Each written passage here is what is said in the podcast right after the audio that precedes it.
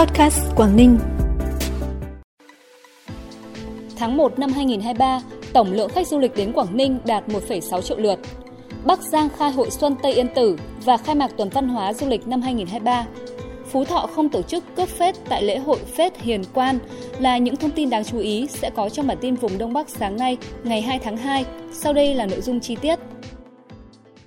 Thưa quý vị và các bạn, thông tin tại phiên họp thường kỳ của Ủy ban Nhân dân tỉnh Quảng Ninh mới đây cho biết, trong tháng một năm hai không hai ba, tổng lượng khách du lịch đến Quảng Ninh đạt một phẩy sáu triệu lượt, gấp mười hai phẩy ba lần so với cùng kỳ năm hai không hai hai. Tổng doanh thu du lịch đạt ba nghìn năm trăm hai mươi tỷ đồng, gấp mười lăm phẩy bốn lần cùng kỳ. Kim ngạch xuất khẩu của doanh nghiệp tăng mười phẩy ba mươi ba phần trăm so với cùng kỳ. Công nghiệp chế biến chế tạo tiếp tục là điểm sáng trong phát triển công nghiệp với tốc độ tăng trưởng là tám phẩy chín mươi chín phần trăm. Kế hoạch phát triển doanh nghiệp và hợp tác xã tiếp tục khởi sắc. Tháng một có một trăm năm mươi mốt đơn vị thành lập mới, đứng thứ tư vùng đồng bằng sông Hồng, đứng thứ mười hai trên sáu mươi ba tỉnh thành và tăng mười một phần trăm so với cùng kỳ. Trong tháng một năm hai không hai ba, tổng kim ngạch xuất khẩu hàng hóa trên địa bàn tỉnh Thái Nguyên ước đạt trên một phẩy tám tỷ đô la Mỹ, tăng hai mươi lăm phẩy bốn phần trăm so với tháng trước, nhưng giảm hai mươi chín phẩy sáu phần trăm so với cùng kỳ năm hai không hai hai.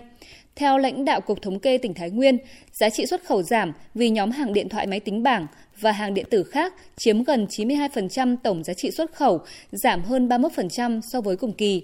Trong tổng số bảy nhóm hàng xuất khẩu chủ yếu của tỉnh Thái Nguyên, ba trên bảy nhóm có giá trị xuất khẩu trong tháng một năm hai không hai ba ước đạt cao hơn cùng kỳ, gồm nhóm phụ tùng vận tải, nhóm sản phẩm may, nhóm giấy và các sản phẩm từ giấy. Ủy ban Nhân dân tỉnh Lạng Sơn vừa có văn bản về việc tập trung giải quyết các vướng mắc, đẩy nhanh tiến độ giải phóng mặt bằng, thi công dự án quần thể khu du lịch sinh thái Cáp treo Mẫu Sơn và dự án khách sạn Sân Gôn Hoàng Đồng Lạng Sơn. Theo đó, tỉnh Lạng Sơn yêu cầu thành phố Lạng Sơn, huyện Lộc Bình khẩn trương giải phóng mặt bằng cho dự án quần thể khu du lịch sinh thái Cáp treo Mẫu Sơn và dự án khách sạn Sân Gôn Hoàng Đồng Lạng Sơn. Các sở xây dựng, tài nguyên và môi trường phối hợp với nhà đầu tư bám sát dự án, đôn đốc đẩy nhanh tiến độ triển khai, kịp thời giải quyết các khó khăn vướng mắc hoặc báo cáo đề xuất cấp có thẩm quyền xem xét giải quyết theo quy định, thực hiện thu hồi đất, bồi thường, hỗ trợ tái định cư, giải phóng mặt bằng các dự án. Bản tin tiếp tục với những thông tin đáng chú ý khác. Hôm nay, mùng hai tháng hai năm hai không hai ba, tức ngày mười hai tháng Giêng năm Quý Mão, tại khu du lịch tâm linh sinh thái Tây Yên Tử, huyện Sơn Động, tỉnh Bắc Giang, Ủy ban Nhân dân tỉnh Bắc Giang tổ chức khai hội Xuân Tây Yên Tử và khai mạc tuần văn hóa du lịch năm hai không hai ba. Sự kiện nhằm quảng bá các giá trị văn hóa đặc sắc, nổi bật và tiềm năng du lịch của tỉnh Bắc Giang, đặc biệt là không gian văn hóa Phật giáo Trúc Lâm vùng Tây Yên Tử với con đường Hoàng Dương Phật Pháp của các Phật tổ Phật giáo Trúc Lâm Yên Tử, xây dựng phát triển thương hiệu du lịch về miền đất thiêng Tây Yên Tử, qua đó giúp kích cầu và thu hút khách du lịch, góp phần thực hiện thắng lợi nghị quyết số một trăm mười hai ngày mười lăm tháng sáu năm hai không hai mốt của Ban Thường vụ Tỉnh ủy về phát triển du lịch tỉnh Bắc Giang giai đoạn hai nghìn không trăm hai mươi mốt đến hai nghìn không trăm hai mươi lăm, định hướng đến năm hai nghìn không trăm ba mươi.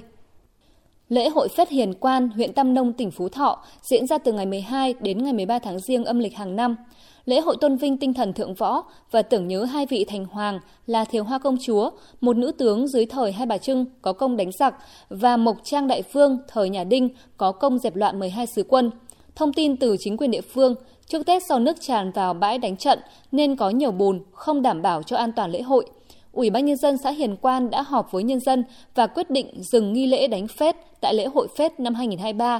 Năm sau, xã chỉnh trang lại đường dẫn nước, nếu đảm bảo an toàn sẽ tổ chức lại nghi lễ đánh phết. Theo quan niệm, hễ ai cướp động được vào quả phết sẽ mang lại may mắn cả năm, nên nghi thức đánh phết cướp phết tại Hiền Quan thường thu hút rất đông người dân và du khách thập phương. Một số thời điểm tạo nên cảnh tượng tranh cướp hỗn độn, phản cảm khiến cơ quan chức năng phải vào cuộc.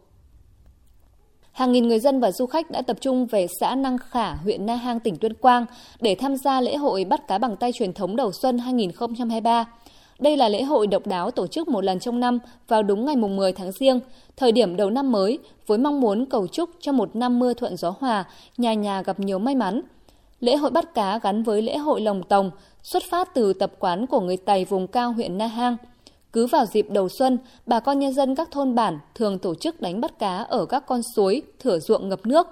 Ngày nay hoạt động bắt cá đầu năm không còn, nhưng thay vào đó là việc nuôi cá đang ngày càng phát triển, đem lại nguồn thu nhập đáng kể cho người dân.